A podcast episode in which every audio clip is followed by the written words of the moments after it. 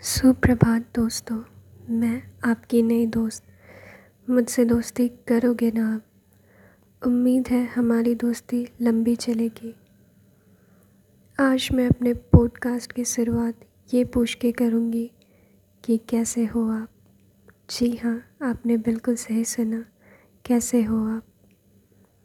अपने busy schedule में अक्सर हम अपने दोस्तों करीबियों और रिश्तेदारों से ये पूछना तो भूल ही जाते हैं। हम सब अंदर ही अंदर किसी न किसी परेशानी से जूझ रहे होते हैं। किसी को नई जॉब को लेकर परेशानी है, कोई कहीं एडमिशन को लेकर परेशान है तो कोई किसी पारिवारिक समस्या से गुज़र रहा है। आइए, हम मिलकर एक दूसरे को सुनते हैं।